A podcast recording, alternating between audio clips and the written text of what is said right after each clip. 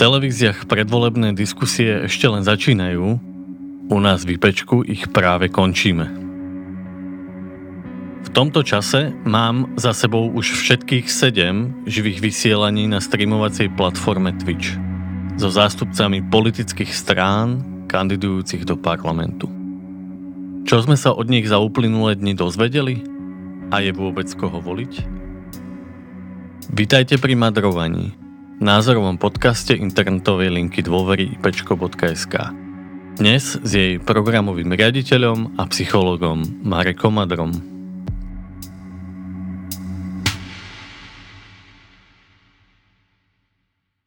Celú akciu s názvom Hybaj voliť sme vymysleli s cieľom motivovať mladých ľudí k účasti na voľbách. Oslovili sme demokratické strany a siedmým najrýchlejším – sme ponúkli hodinu priestoru, kde sme sa ich my ako odborníci pýtali na ich plány v oblasti duševného zdravia a práce s mládežou a rovnako odpovedali aj na otázky divákov, väčšinou mladých ľudí. A dôvod celej tejto aktivity, ktorá nám zabrala všetky večery v tomto týždni? Len od začiatku roka bolo totiž v našich poradenských rozhovoroch slovo politika spomenuté 27 krát slovo voľby 318 krát a voliť dokonca 371 krát v celkovo 2500 četoch. Pocity neistoty, frustrácie a znechutenia z politického diania sa však u nás začali objavovať už o mnoho skôr, a to aj v prípadoch, kedy išlo napríklad o deti a tínedžerov bez volebného práva, či vôbec záujmu o politiku. Často totiž sprostredkovane vnímali obavy a znepokojenie svojich rodičov a iných dospelých vo svojom okolí. Raz darmo. Slováci sú politický národ. Pri mnohých debatách, diskusiách a stretnutiach sa skôr či neskôr dostaneme k politike a nevieme si nechať pre seba svoje názory ako v niektorých iných krajinách. Nevidím však na tom nič zlé. Pre spoločnosť je vo všeobecnosti lepšie, ak sa o veciach hovorí. Ak konfrontujeme svoje postoje a neustále sa učíme príjmať aj opačné názory. Nemali by sme však zabúdať, že pri mnohých takýchto diskusiách sú aj deti. Pretože aj keď sa môže zdať, že pri rodinnej oslave či susedskej návšteve sa len na zemi hrajú, či sú v staršom veku zahľadené do svojho smartfónu, Stále sú veľmi vnímavé a zvedavé. Všímajú si tak na nás nielen naše názory, ale aj spôsob ich prezentácie a úroveň našej argumentácie. A kým to, že sa táto téma otvorí, ich môže inšpirovať k záujmu o veci verejné, prejavy nášho hnevu, sklamania a pobúrenia v nich však môžu naopak vyvolať pocit beznádeje. Vekom sa s týmto pocitom všetci postupne učíme pracovať a naše rozhorčenie sa tak dá považovať za istý ventil. Mladí ľudia však nemajú dostatok takýchto životných skúseností a keď nám opisujú dôvody svojich strachov, smútku a beznádeje, často sa medzi nimi objaví práve politika.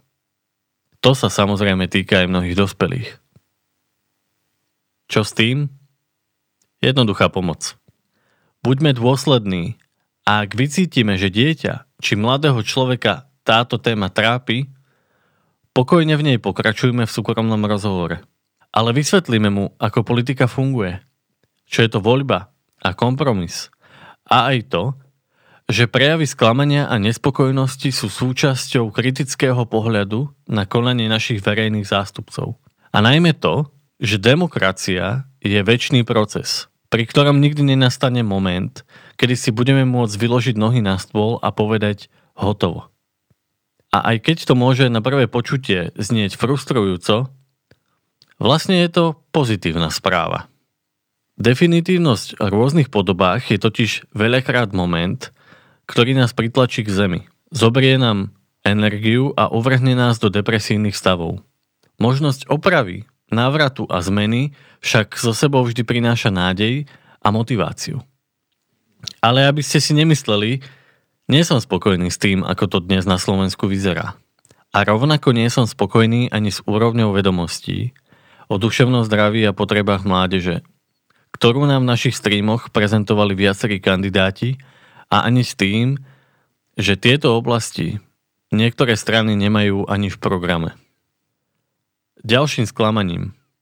Tentoraz zo sveta našej linky dôvery pre mladých ľudí so zdravotným znevýhodnením Dobrá linka je aj kandidatúra člena komunity nepočujúcich za fašistickú stranu.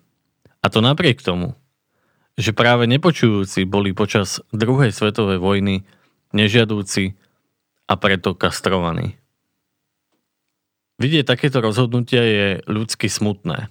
To však neznamená, že sa nedajú nájsť aj uchádzači o mandáty, ktorí majú víziu a sú schopní presadiť zmeny, aj keby mali byť len malé.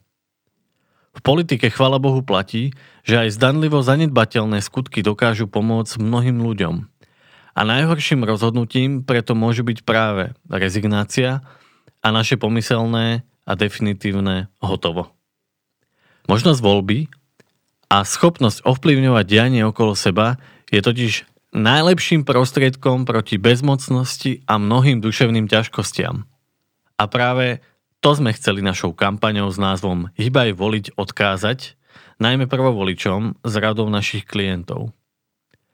Tí z toho všetkého, čo počúvajú od dospelých, majú poriadny zmetok. A preto sme im chceli pomôcť zorientovať sa a motivovať ich k volebnej účasti. A podľa náročnosti otázok, ktoré kandidátom kládli, verím, že sa nám to podarilo. Sami si to môžete pozrieť aj na našom YouTube kanáli. Ďakujem. A prajem všetko dobré do nového týždňa. Toto bolo madrovanie. Ja sa volám Marek Madro a na podcaste sa autorsky aj technicky podielali aj Marek Franko a Lenka Nemcová.